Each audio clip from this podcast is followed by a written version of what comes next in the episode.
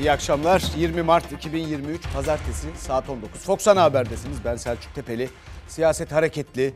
Cumhurbaşkanı Erdoğan'ın Cumhur İttifakı'na katılması için heyet gönderdiği Yeniden Refah Partisi'nin Genel Başkanı Erbakan Erdoğan'a hayır dedi ve adaylık için Cumhurbaşkanlığı adaylığı için de başvurdu.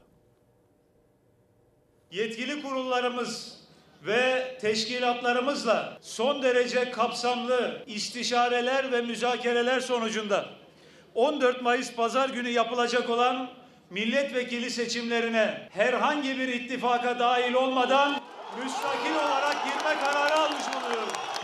Cumhurbaşkanı Erdoğan'ın Cumhur İttifakı'na katılma teklifine hayır yanıtını verdi Fatih Erbakan. Hüdapar'ın Cumhur İttifakı'na davet edilmesi sonrası bugüne kadar hiç açıklama yapmayan Devlet Bahçeli ile Cumhurbaşkanı Erdoğan da Beştepe'de bir araya geldi. Arzu ediyoruz ki bu seçimlerde birlikte yol yürüyelim. Bizim taleplerimiz yazılı olarak kendilerine iletildi. Bütün bu maddeler tek tek okundu. Karşı taraftan hiçbir problem yok dendi. Yeniden Refah Partisi'nin Cumhur İttifakı'na katılması için yapılan ziyaret ve davet sonrası 6284 sayılı kadına yönelik şiddetin önlenmesine dair kanunun ittifak şartı olarak sunulması AK Parti'nin de buna itiraz etmediği yönündeki açıklamalar, iktidar içinden gelen itirazlar.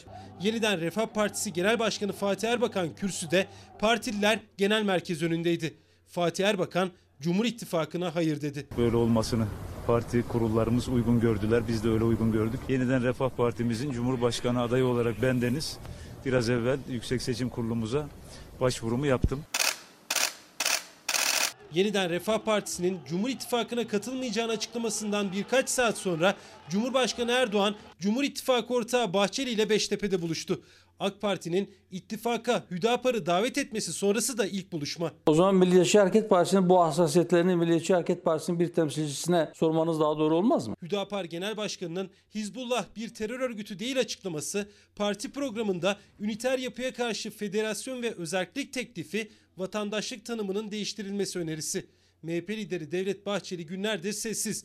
Erdoğan'la buluşmasında Hüdapar'da konuşuldu. Bu ittifakın içerisinde yer aldığı için MHP kendi kimliğinden vazgeçti mi? Geçmedi. Eğer olacaksa biz de kendi kimliğimizde bu ittifakın içerisinde olacağız. Erdoğan Bahçeli görüşmesi sonrası bir açıklama yapılmadı. Yeniden Refah Partisi'nin Cumhur İttifakı'na katılmama kararına karşı da sessiz iktidar cephesi. Şimdi bu gelişmeler tabii hızla yaşanırken bir yandan da tuhaflıklar oluyor. Mesela TRT Haber yayınını kesti. Ee, Erbakan konuşurken açıkladığı şey besbelli beğenilmemiş olacak ki daha ilk cümlesini bitiremeden yayını kesti. İşte e, konuşma yapıyor filan diye söylendi ya da yaptı dendi. Aslında yeni başlamıştı. Garip yani apar topar. Oysa işte o kadar acayip bir durum var ki.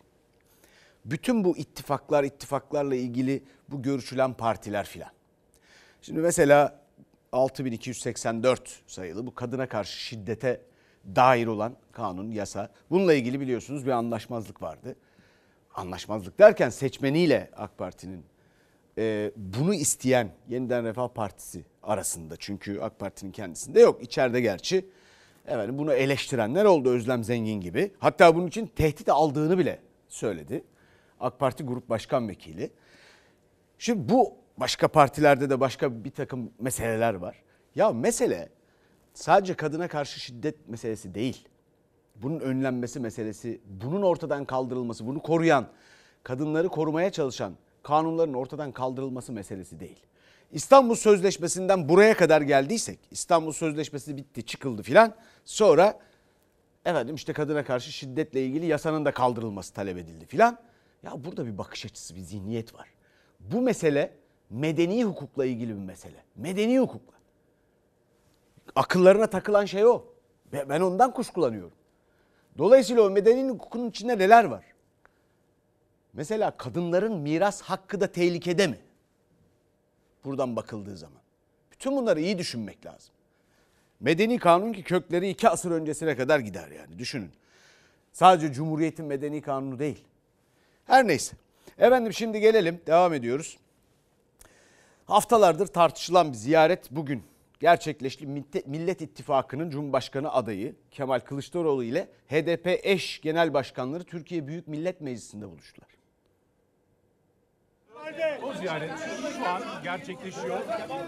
Biz birlikten, beraberlikten yanayız. Ortak hareket etmekten yanayız. Yeni bir başlangıç. Ahlaklı, demokratik, herkesi kucaklayan bir başlangıç yapacağız. acil bir onarım programına ihtiyaç var ve yeni bir başlangıca. Millet İttifakı'nın Cumhurbaşkanı adayı Kemal Kılıçdaroğlu'nun HDP'yi ziyareti sonrası yeni bir başlangıç cümleleri ortaktı. HDP Kılıçdaroğlu'nu destekleyip desteklemeyeceğini henüz açıklamadı. Kurullarımıza taşıyacağız. İttifak güçlerimizle bu görüşmeyi değerlendireceğiz. HDP'nin de içinde olduğu Emek ve Demokrasi İttifakı'nın Cumhurbaşkanı adayı konusunda alacağı karar Millet İttifakı'nın adayı Kılıçdaroğlu'nun görüşmesi sonrasına bırakılmıştı. Ertelenen ziyaret için Kılıçdaroğlu HDP eş genel başkanlarıyla genel merkezde değil Türkiye Büyük Millet Meclisi'nde buluştu. Sayın Başkanı burada ağırlamamızın nedeni Kürt sorununun demokratik çözümünün parlamento çatısı altında çözümünden yana olduğumuzu göstermek amaçlıydı. Kürt sorunu dahil bütün sorunların çözüm adresi Türkiye Büyük Millet Meclisi'dir. Yerel yönetimlerin kayyum atanması asla doğru bulmadığımızı ifade ettik. Seçimle gelen seçimle gider. Demokrasinin temel bir kuralıdır. Yapıcı bir görüşme gerçekleştirdik. 21. yüzyıldayız. Hala parti nasıl kapatırız? Bu arayışlar doğru değil. Bugüne kadar kapatılan partilerin farklı isimlerle tekrar siyaset sahnesinde yer aldığını, halkın da bunlara destek verdiğini hepimiz görüyoruz ve biliyoruz. Millet İttifakı adayı Kılıçdaroğlu ile HDP eş başkanlarının görüşmesi bir saat sürdü. Kılıçdaroğlu, Millet İttifakı'nın altı liderinin imzaladığı anayasa değişikliği, ortak mutabakat ve parlamenter sisteme geçiş metinlerini HDP'ye verdi. Türkiye'nin gündemindeki tüm konular masadaydı. Siyaset artık bir kavga alanı olmamalı. Ya arkadaşlar siz kavgadan bıkmadınız mı ya? Bu ülkeye demokrasi ya getireceğiz ya getireceğiz arkadaşlar. Bu işin ortası yok. Kavga yok. Özgürce tartışacağız. Türkiye'nin bütün sorunları burada geniş bir toplumsal mutabakatla çözülmelidir, çözülebilir. İçeride konuşulan konuları Kılıçdaroğlu not kağıdına başlıklarıyla yazdı. Kürtçenin meclis tutanaklarına Türkçe olmayan dil olarak geçmesi de vardı. Konuşma metninin içinde Kürtçe bir cümle geçtiği zaman bilinmeyen dildir. Ya Allah aşkına bu ülkenin insanların vicdanına sesleniyorum ya. TRT'nin TRT Kürdü diye bir kanalı var. Nasıl olur da buraya bilinmeyen bir dil diye yazıyorsunuz? Evet resmi dilimiz Türkçe. Eyvallah. Kimsenin bir şey dediği yok zaten. Ama siz devlet olarak çifte standartı yapamazsınız. Bir iki gün içinde basına daha ayrıntılı bir açıklama yapacağız. HDP ilkeler konusunda mutabakat sağlanırsa Kılıçdaroğlu'nun adaylığının desteklenebileceğini açıklamıştı. Gözler şimdi Emek ve Demokrasi İttifakı'nın alacağı kararda. Kemal Kılıçdaroğlu önümüzdeki günlerde Memleket Partisi lideri Muharrem İnce ile görüşmek için de randevu isteyecek. Efendim siyaset, siyaset sahnesindekiler tamamı millete yetişmek zorundalar. Memleketin insanı başka bir noktada, başka türlü hayaller kuruyor. Talepleri var. Bunu okumaları lazım. Şimdi bakıyorum öyle çok tartışma var ki seçimde yaklaştıkça. Efendim işte kim kiminle ittifak kuracak, hangi ittifaka kim katılırsa faydası olur. Ya da kim aday olursa kime engel çıkarır filan. Ben size bir şey diyeyim. Bunları hiç kimse bilemez. Hele bu seçimde hiç bilemez. Hiç. Belki mesela Muharrem İnce'nin adaylığı birazdan geleceğiz. Bütün bunlar konuşuluyor, tartışılıyor filan. Belki öbür ittifaktan daha çok oy alacak. Bir alternatif gibi sunan onlar çünkü. Veya ne bileyim yeniden Refah Partisi'nin katılmaması mesela ittifaka belki de AK Parti'ye yarayacak. Bunların hiçbirini bilemeyiz şimdi. Ve çok başka türlü ilginç bir seçime doğru gidiyoruz. Efendim eh, Millet İttifakı'nın Cumhurbaşkanı adayı Kemal Kılıçdaroğlu ve ittifakın liderleri İzmir'de 2. Yüzyıl İktisat Kongresi'nde buluştular ve Ali Babacan'dan çok ilginç bir konuşmasına ilave önerisi geldi. Ne konuşmasına? Balkon konuşmasına. Kimin? Kemal Kılıçdaroğlu'nun muhtemel balkon konuşmasına ve dedi ki derin bir nefes alın artık özgürsünüz. Bunu gazetecilere, insanlara söyleyin diye önerdi. Güçlü bir demokrasi, güçlü bir parlamenter sistem, üreten Türkiye, güçlü bir sosyal devlet inşa edeceğiz. Dördüncü ayağımı sürdürülebilirlik. İnşallah Sayın Cumhurbaşkanımız yemin töreninden sonra herhalde bir konuşma olur diye tahmin ediyorum. Şöyle üç tane cümle önereceğim kendisine. Tabii takdir kendisinde olur o gün ama. Ey basın mensupları, köşe yazarları, düşünürlerimiz, yazarlarımız, çizerlerimiz şöyle derin bir nefes alın artık özgürsünüz ya. Bu kadar. Millet İttifakı'nın Cumhurbaşkanı adayı Kemal Kılıçdaroğlu'na Cumhurbaşkanımız diye hitap ederek seçildikten sonra balkon konuşması önerisinde bulundu Ali Babacan. Medyadan yargıya, tüm alanlara artık özgürsünüz mesajı vermesini istedi. Değerli hakimlerimiz, değerli savcılarımız ya artık rahat olun. Anayasaya, yasalara bakın, vicdanınızın sesini dinleyin, kararlarınızı alın. Bu kadar. Özgürlüğün olmadığı bir yerde zaten demokrasi olmaz. Toplumu tekleştirmeye çalışanlara karşı toplumu birleştirmeye çalışan bir heyetiz biz. Yetkileri değil, sorumlulukları paylaşmaya ve omuzlamaya adamışız kendimizi. İkinci Yüzyıl İktisat Kongresi'nde buluştu Millet İttifakı liderleri. Millet İttifakı'nın Cumhurbaşkanı adayı Kemal Kılıçdaroğlu Türkiye'nin kalkınma sürecini dört ayaklı stratejiyle açıkladı. Demokrasi, üreten Türkiye, sosyal devlet, sürdürülebilirlik. Siyasi bağımsızlığın kalıcılığını sağlayan temel unsur ekonomik bağımsızlıktır. Bugün eğer bir ülkenin devlet başkanı gidip de bir başka ülkenin devlet başkanından 3 milyar dolar, öbürüne gidip 5 milyar dolar, öbürüne gidip doğalgaz ödemelerimizi ertele demek zorunda kalıyorsa bu ülkenin ekonomik bağımsızlığı artık risk altına girmiş demektir. Her ilde mutlaka temel atılacak, bir tesis kurulacak. Türkiye bir şantiye havasına bürünecek. Devlet de her yere elini uzatacak. Kılıçdaroğlu da liderler de ekonomik bağımsızlığın altını özellikle çizdi. 14 Mayıs sonrası için yeni Türkiye sözü verdi. Bu 2300 maddenin inanın şöyle bir yüzde 60'ını 70'ini gerçekleştirelim 5 yılda Türkiye kanatlanıp uçar. Tam bir hazine var burada hazine. Her alanda. Eğitimden hukuka, sağlıktan ekonomiye, dış politikaya, güvenliğe kadar her alanda hazırız. Türkiye'nin milli geliri bugünkünün dört katı olmalı. Bunu hedeflemeyen ve kısa vadede bunu gerçekleştiremeyecek olan bu işlere hiç çıkmasın. Çünkü potansiyeli, imkanları bu kadar büyüktür bu ülkenin. Yeter ki doğru dürüst bir politika olsun ve dürüstçe uygulansın. Efendim Cumhurbaşkanı adaylıklarına 100 bin imzayla e, başvuracak olanlar yani bağımsız adaylar peş peşe başvurularını yaptılar.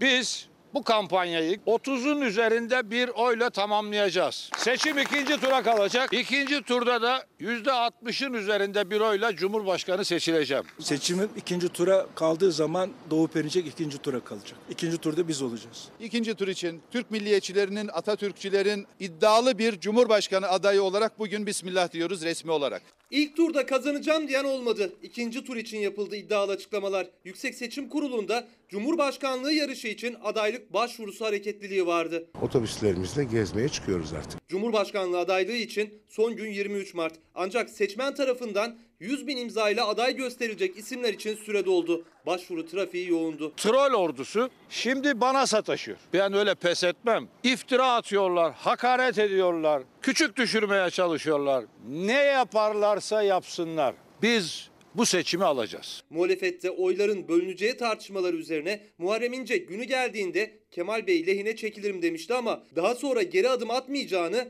beni değil benim aday olmamı isteyen insanlarımızı ikna edin diyerek dillendirdi. Adaylık başvurusunu yaparken ikinci turda %60'ın üzerinde oyla seçileceğini söyledi. Bugün oy oranımız 19-20'lerde. Kampanya süresince bazı adaylar oyunu arttırır, bazı adaylar oyunu düşürür. İkinci turda da %60'ın üzerinde bir oyla Cumhurbaşkanı seçileceğim. Ata İttifakı'nın en genç, en dinamik adayı olarak Türkiye'nin HDP ile Hüdapar arasında sıkıştırılmasına razı olamazdık. Memleket Partisi lideri Muharrem İnce, Vatan Partisi lideri Doğu Perinçek, Ata İttifakı'nın adayı Sinan Oğan, Yeniden Refah Partisi Genel Başkanı Fatih Erbakan, Ahmet Özal, Cumhurbaşkanlığı adaylıkları için resmi başvurularını yaptılar. Bu isimler 100 bin imzayı 28 Mart'a kadar toplamak zorunda. CHP grubu da Millet İttifakı'nın adayı Kılıçdaroğlu'nu YSK'ya sunmak için toplandı. Grubumuz 13. Cumhurbaşkanı adayı olarak Sayın Kemal Kılıçdaroğlu'nu oy birliğiyle aday göstermiştir. Siyasi partilerin göstereceği adaylar için de süre daralıyor. Cumhurbaşkanı Erdoğan'ın adaylık için resmi başvuruyu 21 Mart'ta yapması bekleniyor. Sayın Erdoğan'ın anayasamıza göre aday olamayacağını, onun da dilekçesi hazır. O itirazımızı da yapacağız. Efendim şartları yerine getiren herkes aday olabilir. Hakkıdır. Siyasette bunlar yaşanırken bir yandan da başka aydınlatılmayı bekleyen konular var biliyorsunuz. Eski Ülke Ocakları Genel Başkanı Sinan Ateş'in öldürülmesine ilişkin soruşturmada cinayetin arkasında kimlerin olduğu henüz aydınlatılamadı. Eşi de Sinan Ateş'in eşi de bir açıklama yaptı ve dedi ki bu suikastı siyasetçilerin namusuna emanet ediyoruz. Bir yiğidin peşine bin namussuz takılmışken, bir eşin yüreğine ateşler düşmüşken, haklarını aramazsam, Sinan Ateş'i unutursam, unutturursam, milletim bana hakkını helal etmesin. Bu insanlık dışı suikastin siyasi sahada da takip edilmesini seçilecek her milletvekilinin ve tüm siyasetçilerin namusuna emanet etmeyi tercih ediyoruz. Suikaste kurban giden eski Ülke Ocakları Genel Başkanı Sinan Ateş'in eşi Ayşe Ateş'in açıklaması suikastin aydınlatılması siyasetçilerin namusu dedi. Sinan Ateş'i unutmayacağım. Sevgili halkım sen de unutma. Millet İttifakı Cumhurbaşkanı adayı Kemal Kılıçdaroğlu Sinan Ateş'in eşini ziyaret etmiş, cinayetin arkasında kimlerin olduğunun aydınlatılacağına dair söz vermişti. İyi Parti lideri Meral Akşener'de. Tetiği çekenler yakalandı ama cinayetin arkasında siyasiler olduğuna ilişkin iddialar ortada. Sis perdesi aralanmadı. Sen bu memleketin cumhurbaşkanısın. Korkma. Bu suikastin planlayıcıları kim? Açıkla. Sinan Ateş'in esas katilleri kim? Açıkla. Milletvekilimiz ahlaksızca suçlandı. Başkanlık divanı üyesi arkadaşlarım töhmet altında bırakıldı. Ülke ocakları hain bir kuşatmaya alındı. Sinan Başkan'ın canına kıyanların keyfi yerinde bile olabilir. Ama bu alçaklıkta eli olan, kolu olan, rızası olan kim varsa asla unutmasın ki Mayıslar bizimdir. Şehit eşim her ne kadar aktif olarak siyasetin içinde değildiyse de gerçekler tüm yönleriyle ve belgeleriyle açığa çıktığında görüleceği üzere siyaset bu alçak suikastten pek uzak değildir. Hakkında milletvekili adayı olacağına dair iddialar ortaya atılan Sinan Ateş'in eşi Ayşe Ateş siyasete girmeyeceğini açıkladı. Ama eşi eski Ülke Ocakları Genel Başkanı Sinan Ateş'in öldürülmesi 14 Mayıs'a giden süreçte Millet İttifakı'nın en hassas konularından biri olacak. Ayşe Ateş suikastin aydınlatılması tüm siyasetçilerin namusudur açıklaması yaptı. Türkiye seçime depremde 50 binden fazla canını kaybetti. Bu şartlarda böyle gidiyor. Seçmen listeleri de askıya çıkarıldı. Bizim normalde 6000 seçmenimiz vardı. Şu anda 4900 yani seçmen sayımız azaldı bizim. Tüm Türkiye'de olduğu gibi can kaybının 50.096'ya yükseldiği deprem bölgesinde de seçmen listeleri askıya çıktı. Hala kayıplar var ve o kayıplar da seçmen listesinde. Biz DNA testi verdik. Hı hı. DNA testiyle uyuşan bir DNA testi çıkmadı. Ya benim babam halen enkaz altında. Bak Şefik Coşkun adı burada ama daha enkaz yani daha bulunmadı. Hani DNA'sını da yaptırmışlar. Herhangi bir kayıt yok. Enkazın içinde olduğunu düşünüyorsunuz değil mi? Evet abi yüzde yüz. Hatay'da en çok can kaybının yaşandığı mahallelerden biri Defne'deki Armutlu Mahallesi. Muhtarlık da kullanılamaz halde. Bu yüzden listeler askıda değil, muhtarın elinde. Yanında taşıyor, telefonla seçmenleri araştırıyor. Asılacak yer değil, girilecek yer de yok. Ofis tarzı konteyner verdiler. Onu da koyacak yerimiz yok şu anda. 14 Mayıs'ta yapılacak seçimlerle ilgili seçmen listeleri askıya çıktı. Muhtarlıklarda askıda olacaktı ama deprem bölgelerinde muhtarlıkların birçoğu ağır hasar aldı. Zaten seçmenler de bulundukları muhtarlığa gelip henüz seçmen listelerini kontrol edemiyor. Bir bölüm vefat etti zaten. Bir bölümü şehir dışında, bir bölümü şehrin içinde ama mahallenin dışında. Sadece Armutlu Mahallesi'nde geçen seçimde 6 bin olan seçmen sayısı 4900'e düştü. Onların da bir kısmı oy kullanamayacak durumda muhtara göre. Mesela Cuma Öfkeli benim amcamın oğlu. Hı hı. Ceylan eşi, e, Mithat, Mert, Zekiye bunlar enkazın altında 5 gün kaldılar. Hala hastanedeler. Bak hepsi burada yoklar örneğin. Bu dördü gelmezler. Niye? E, yengemin ayağı kesildi. E, yengemin çocuğu Zekiye'nin hem ayağı hem eli kesildi. Yaramız kanıyor. E, insanlar perişan, hastanedeler. Komşu mahalle yine Defne ilçesindeki Akdeniz Mahallesi. Muhtarlığı ayakta, seçmen listeleri askıda ama gelip giden yok. Vatandaşımız yok ki baksın. Yani vatandaşımızın da Ee, bu koşullarda geleceği de malum. Yani nasıl gelecek? Sağlık koşulları, hijyen koşulları e, mevcut değil. E, seçimi nerede, hangi sınıfta yapacağımız, hangi çadırda ya da nerede yapacağımız da belirsiz. Farklı bir ilde ya da adreste oy kullanacakların 17 Mart'a kadar bildirimde bulunmaları gerekiyordu. Mevcut listelerde itiraz ya da güncelleme için son günse 2 Nisan. Büyük ihtimalle çadırlar kurulacak. Oraya e, burada adres kaydı olan mahalle sakinlerimiz gelip oy kullanacak. Gamze Dondurmacı bizi İskenderun'da bekliyor şimdi. Ona bağlanacağız ve son gelişmeleri, bilgileri ondan dinleyeceğiz. Selçuk Tepeli İskenderun sahildeyiz. İskenderun sahilde dün çıkan Lodos'tan sonra e, bir taşma, denizde bir taşma yaşandı ve o taşmada e, çöken sahil kısmına doldu ve bütün sokaklar, caddeler, sahile yakın tüm noktalar işte görüyorsunuz suyla kaplanmış durumda. Çünkü burası 6.4'lük e, Hatay merkezli depremden sonra e, denize doğru e, çökmüştü. O çökmenin net, sonrasında da çıkan lodos aşırı yağışlardan sonra da hep aynı manzara ortaya çıktı. Burada su birikintileri oluştu. Caddeler, sokaklar o biriken suyla doldu. İskenderun sahilde e, bugün depremin 43. günü ve manzara bu. Ekipler gün içerisinde çalışmalarını sürdürdüler. Ancak yine de yeterli olmadı ve perşembe günü yine Hatay'da yoğun bir yağış bekleniyor. Yine bu bölgelerde e, su birikmelerinin, taşkınların oluşması bekleniyor Selçuk Tepeli. Kolay gelsin Gamze. Şimdi ihtiyaç listesi sürekli paylaşıyoruz deprem bölgesinde. Depremzede vatandaşlarımızın onların hem dile getirdikleri var hem resmi makamların dile getirdikleri var. Fakat 43 gündür ihtiyaç listesi pek değişmiyor. Islak mı bunların hepsi? İşte hep e, pis pis kokuyor. Kullanamayacaksınız. Yok kullanayım ne kullanacak? Yardım geliyor mu? Giysi, terlik, ayakkabı. Yok. İlk günden beri bunlarla mı geziyorsunuz? Evet. Çocuklar? Devletimiz hani diyorlar yardım diyorlar şu diyorlar bu diyorlar. Ne yemeğimizi alabiliyoruz ne kıyafetimizi. Ne maddi ne manevi. Hiçbir şey yok. Ayakkabısı olmadığı için çocukların bu soğukta çıplak ayağına giydiği terliklerle gezdiği yer Adıyaman'ın merkezi Mehmet Akif Mahallesi. Ailelerin zor da olsa bulabildikleri başlarına sokabildikleri çadırlarda yağmurla birlikte kullanılamaz hale geldi. Yataklar, battaniyeler, kıyafetler ıslandı. Depremin üzerinden 43 gün geçmesine rağmen ihtiyaç listesi değişmiyor. Rezaletten daha ötesi. Çamur evin içindeyiz. Ee, buradan büyüklerimize sesleniyoruz. Mümkün mertebede yapacaklarsa bir an önce yapsınlar. Bizi bu, bu tek ben değil.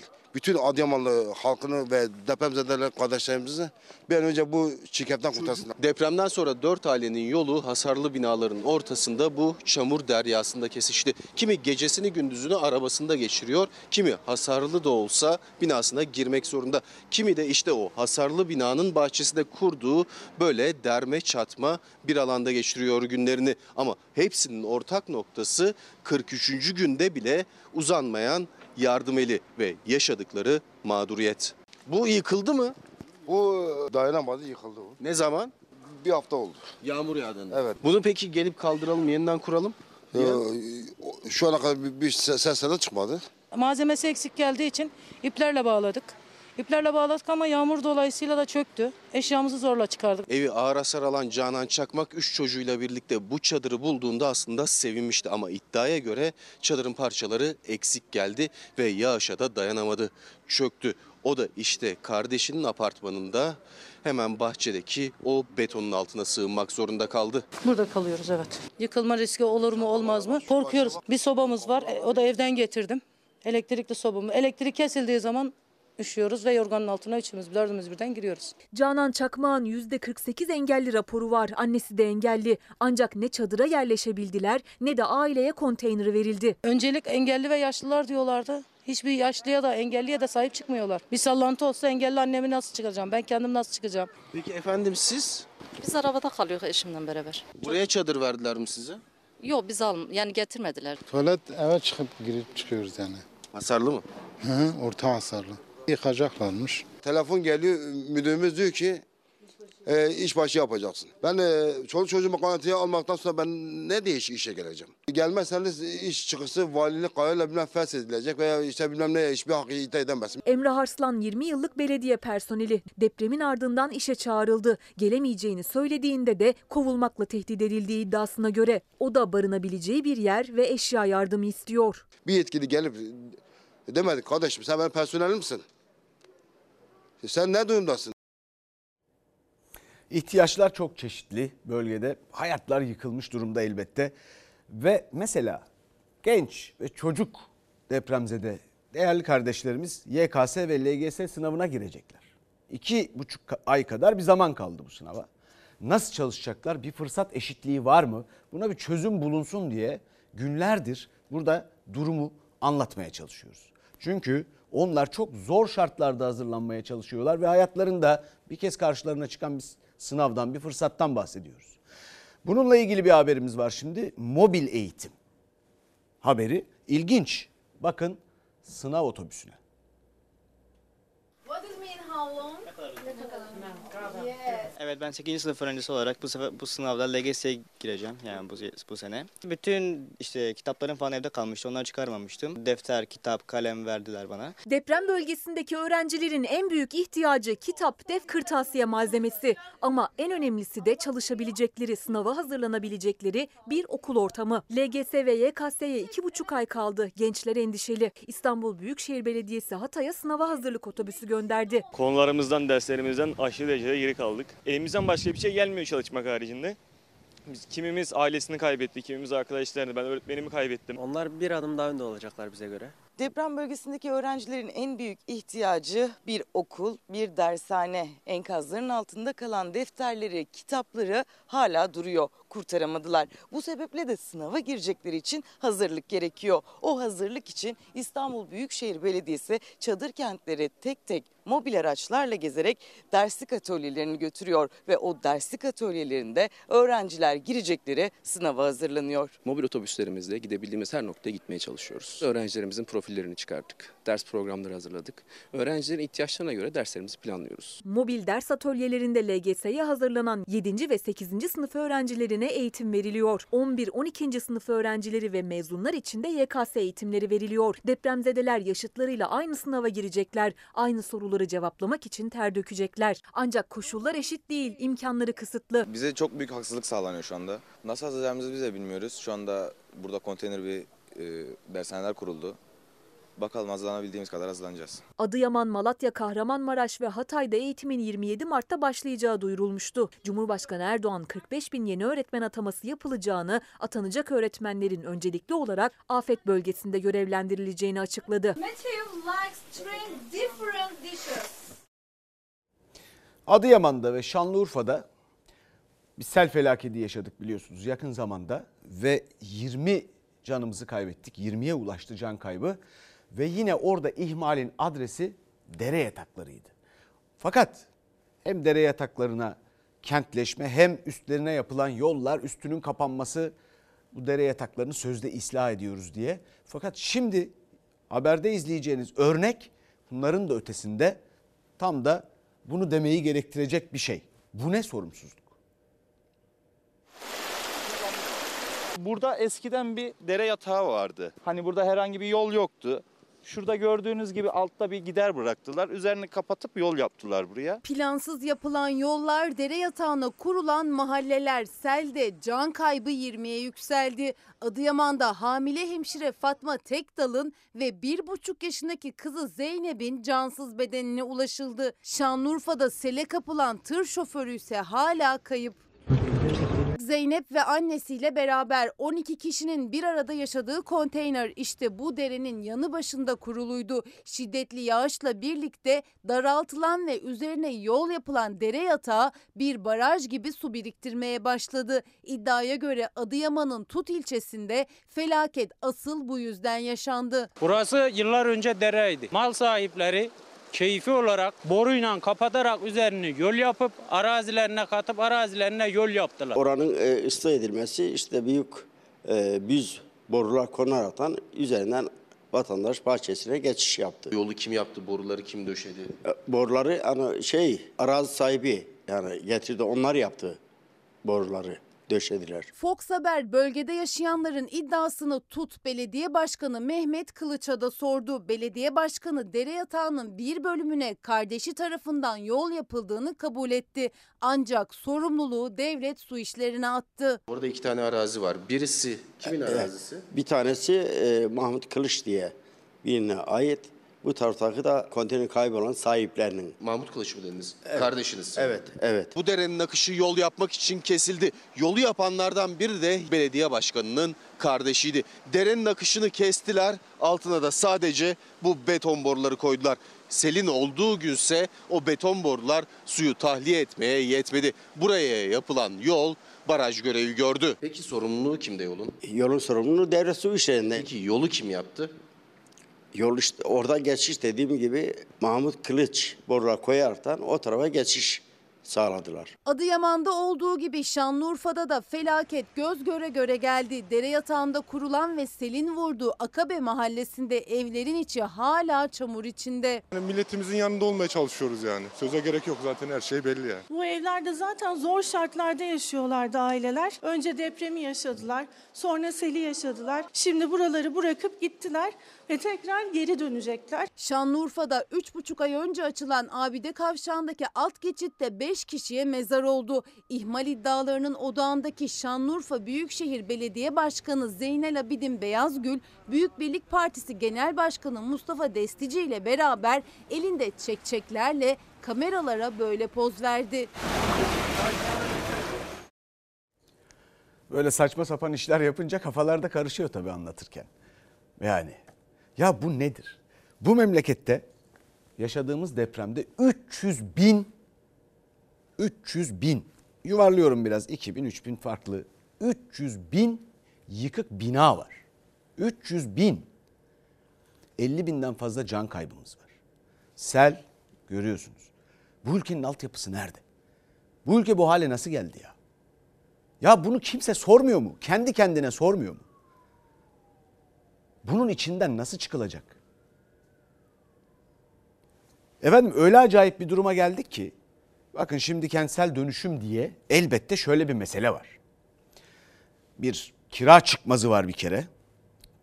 Bir efendim evlerinde yaşayan insanların güvenmemesinden dolayı evlerine muazzam bir sıkıntı, muazzam sosyal bir psikoloji meselesi haline gelmiş bir sıkıntı var. Bununla ilgili çare üretenler henüz doğru düz çare de üretememiş haldeler. E sonuç çaresizlik. Ne çaresizliği? Ev çaresizliği, konut çaresizliği, kira çaresizliği. Taşınmak istesek de taşınamıyoruz ki. Zaten çok zorlanıyoruz.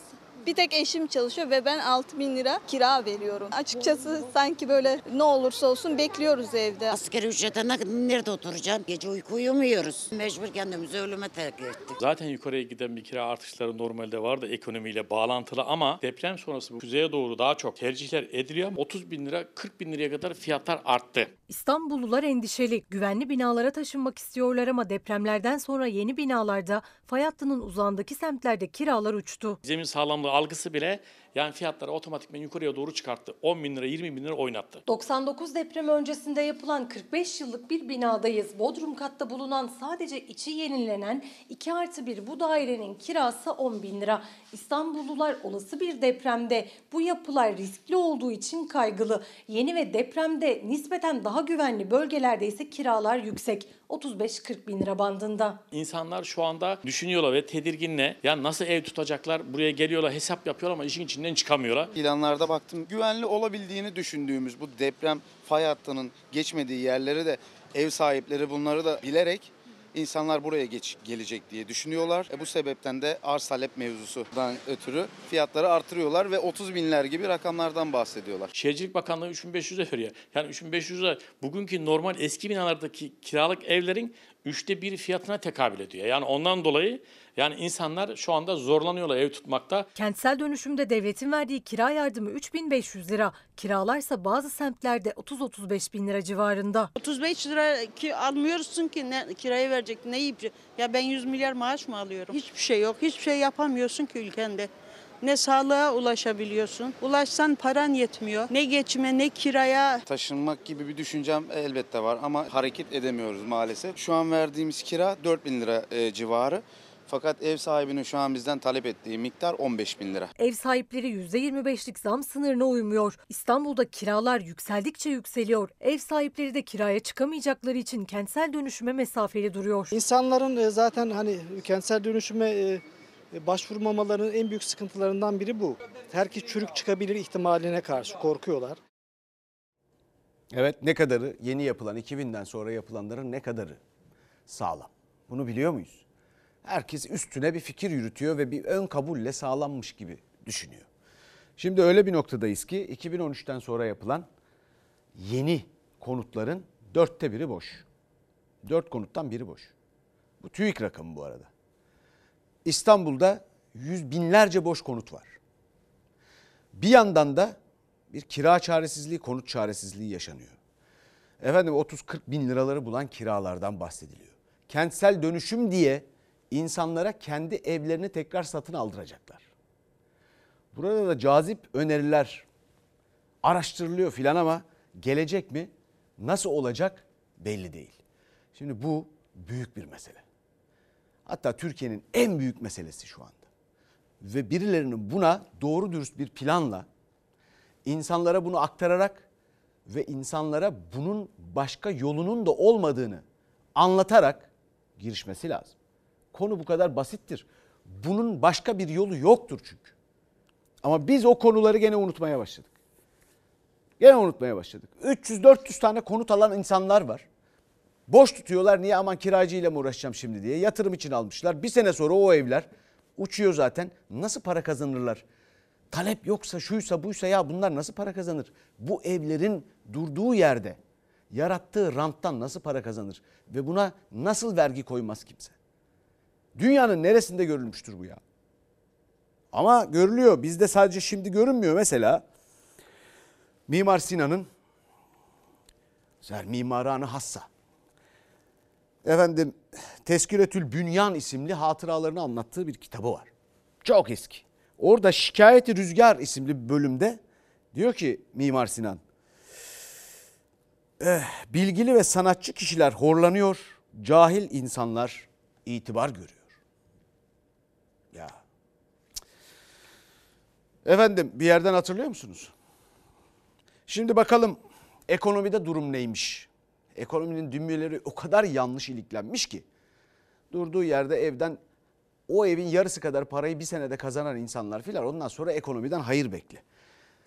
Ramazan pidesi %83 zamlı. Pide fiyatları açıklandı. Duydunuz mu? Hayır duymadım 10 dışarıda. lira olacak. Kaç lira? 10. Ne güzel. Ne güzel. Alamayacağız demek. 15'ten aşağı bulamazsınız. 10 lira olacağı açıklandı. Hikayeye inanmıyorum. Bak teraziye koyalım. 300 lira. Evet. Bunu Ramazan'da yapamazsın. Ramazan'da olmaz bu yani. Neden? Yani çok küçük olduğu için Ramazan'da tam pide kıvamını almaz. Ama 400 gram pideden aşağı pide olacağını sanmıyorum yani. O zaman fiyatı ne kadar oldu? 15 lira falan olabilir. 10 liraya bile çok diyordu tüketici. İnanmayanı da haklı çıkardı fırın ustası. Türkiye Fırıncılar Federasyonu Türkiye genelinde 300 gramlık Ramazan pidesi fiyatını 10 lira olarak açıkladı. Geçen yıl 330 gramı 6 liraydı. Zam oranı %83'ü buldu. Belki alırım belki alamam. 10 lira nasıl vereyim anne? Veremem ki. %200 e, gayri resmi enflasyonun olduğu bir yerde bence 10 lira gayet sudan ucuz. Ramazana 3 gün kaldı. Pidenin fiyatı artırılırken gramajı da düşürüldü. 2021'de 365 gramdı Ramazan pidesi. 2022'de 330 grama düştü. Bu yılsa 300 gram satılacak. O normal günler için yaptığınız bir pide herhalde. Ha, bu Ramazan pidesi böyle olmaz. Evet. 300 gram pidenin 10 lira olacağı açıklandı ama ustasına göre gerçek bir Ramazan pidesi 400 gramın altında olmamalı. Bu pide Ramazan'da çıkarılan değil günlük çıkarılan bir pide 300 gram ve 10 lira. Lezzeti olmaz yani. O zaman fiyatı ne kadar oldu? 15 lira falan. 300 gramlık 10 liralık pide sadece ekmek hamurundan yapılan günlük pide olur ustasına göre. Ramazan pidesi ise en az 400 gram olmalı. İstanbulluları biraz olsun rahatlatan açıklama ise belediyeden geldi. Halk pide 5 liradan satılacak. Aa, halk ekmekten alırım o zaman. Normalde fırında 10 lira. İHE'de 5 lira mı olacak? Tamam ha, çok güzel. Aradaki fark çok. Fırınlarda da olsun 5 lira. Kasaba girdim bir tane tavuk sordum. 170 lira kilosu. Bir tane tavuk 310 lira. O da tavuk. Beyaz et yani. Kırmızı ete hiç sormadım bile. Kıyma 300, kuşbaşı 320. Her günde zam geliyor ama durmuyor ki. Ramazan'da da bu böyle devam edecek mi? İnşallah devam etmez, temelimize etmesin. İstanbul Gıda ve İhtiyaç Maddeleri Perakendecileri Derneği üyesi olan 2140 mağazasındaki et reyonlarında Ramazan boyunca fiyatların sabitleneceğini duyurdu. Dana kıymalık etin kilogram fiyatı 190 lira, dana kuşbaşı ise 210 liradan satılacak. Etin fiyatı neredeyse her gün arttığı için kasaplar artık tezgaha etiket bile koymakta zorlanıyor. Marketlerse Ramazan ayı boyunca fiyatları sabitleyeceğini açıkladı. Kasaplara göre ise bu uygulama kasaplarda mümkün değil. Çünkü yerli üretim etlerin fiyatı her gün artıyor. Kasaplar için de böyle bir şey söz konusu olabilir mi? Olmaz. Yurt dışında gelen etler de eğer ki devlet sabitlerse onlar da tabii ki sabitler. O etler ithal et mi marketlerde? Tabii ithalat olacak. Yani yerli et çok pahalı. Yetmediği için. Evet. Şimdi Ramazan pidesine %83 zam elbette gramajı düşüyor. Üstüne fiyat da geliyor. Şaşırtıcı mı? Hayır değil. Çünkü 10 aylık ortalamalara baktığınız zaman gıda enflasyonu %85. Zaten durumu yansıtıyor. Ve hayatımızda siz dışarıda fiyatların ne olduğunu çok iyi biliyorsunuz. Bütün bu çilenin içindesiniz. Yanlış ekonomi politikalarıyla gelinen noktayı en iyi gözlemleyen sizsiniz. Ama bütün bunların ne anlama geldiğine dair de bir şey söylemek istiyorum. Ramazan pidesi dahil. İşte hayat standartlarımız görüyorsunuz nasıl giderek kötüleşiyor. E değerlerimizi nasıl kaybediyoruz? İşte mesele budur. E bunun için tabii yaşamak kolay değil. Bilhassa emekliye, bilhassa emekliye. Onlara pek göz ucuyla bile olsa bakan yok. Emekli bayram ikramiyesine zam istiyor. Emekliyim kardeşim ben ya. 1100 lira ikramiye verecek. Peynirin kilosu 300 lira. Etin kilosu 300 lira. Emeklinin işi berbat. Yeterli olur mu ya bu enflasyonda bu emekliye buna nasıl dayanacak? Bize ikramiye vereceklerse en düşük emekli maaşı bugün 5500 lira. E, emekli de artık böyle bir rakamı telaffuz etmektedir. Çarşı pazar beni yakıyor başkasını bilemem. Benim cebimi yakıyor. Yüksek enflasyon karşısında zor günler geçiren emekliler 5 yılda sadece 100 lira artan emekli ikramiyesinin Ramazan ayında en düşük emekli maaşı seviyesine çıkartılmasını yani 5500 lira olmasını istiyor. Ankara'da en adi bir ev 5000'den aşağı yoktur. Verdiğin maaş daha evin kirasını karşılamıyor. Evimi satmışım şu andan çocuğumu okutuyorum. Bin lira nereye yetecek? Bin lira yüz lira e, oldu oğlum. Emekliye dini bayramlarda bayram ikramiyesi ilk olarak 2018 yılında 1000 lira olarak verildi. Aradan geçen 5 yılda sadece 100 lira artırdı iktidar. Emekliler bir değişiklik olmazsa bu bayramda da 1100'er lira ikramiye alacaklar. Bozdur bozdur alacak. Ya kardeşim ya dalga mı geçiyorsun? İlaç ya. İlaç kadar bile değil. E, öyle ikramiye falan olmaz. Eskiden bayram ikramiyesiyle neredeyse 3 çeyrek altın alınıyordu. Bugün ise 1100 lirayla artık 1 gram altın bile alınmıyor. O zaman bir kurbanlık 300-400'lü bugün bir kurbanlık 3000'den aşağı sen bulamazsın. O 1100 oldu 100 lira. 2018'de emekliye verilen 1000 liralık bayram ikramiyesi 224 dolar yapıyordu. Bugün 1100 liralık ikramiyenin karşılığı 57 dolar.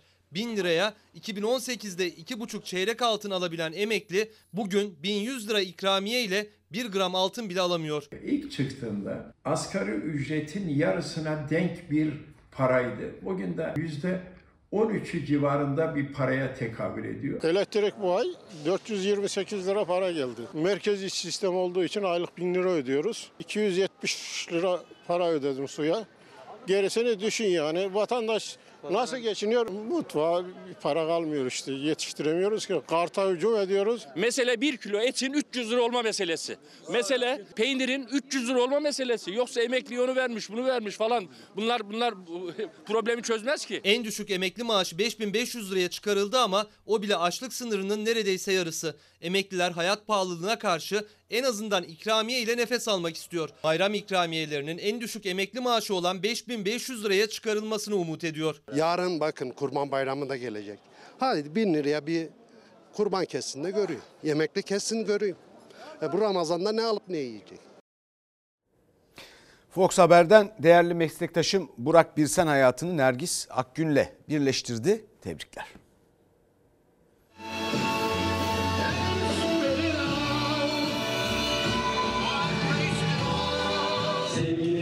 Burak Birsen Beyefendi'yi eş olarak kabul ediyor musun? Evet. Evet. Bir ömür mutluluk için evet dediler. Fox Haber'in başarılı spikeri Burak Birsen, Nergis Akgün'le dünya evine girdi. Aileleri, arkadaşları çifti bu mutlu günlerinde yalnız bırakmadı.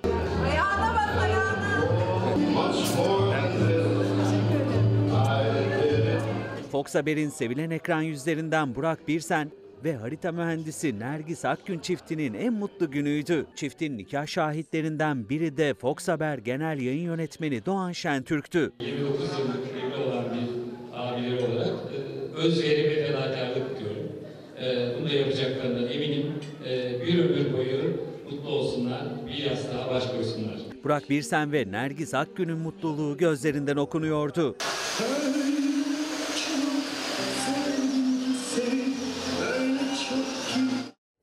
Şimdi bir ara. Efendim soranlar olmuş söyleyelim tekrar. Mimar Sinan'ın hatıralarını anlattığı kitabın adı Tezkiretül Tezkiretül Bünyan. Bulursanız muhakkak okumalısınız. Bizden sonra Yasak Elma var. Yeni bölümüyle iyi akşamlar. bir başka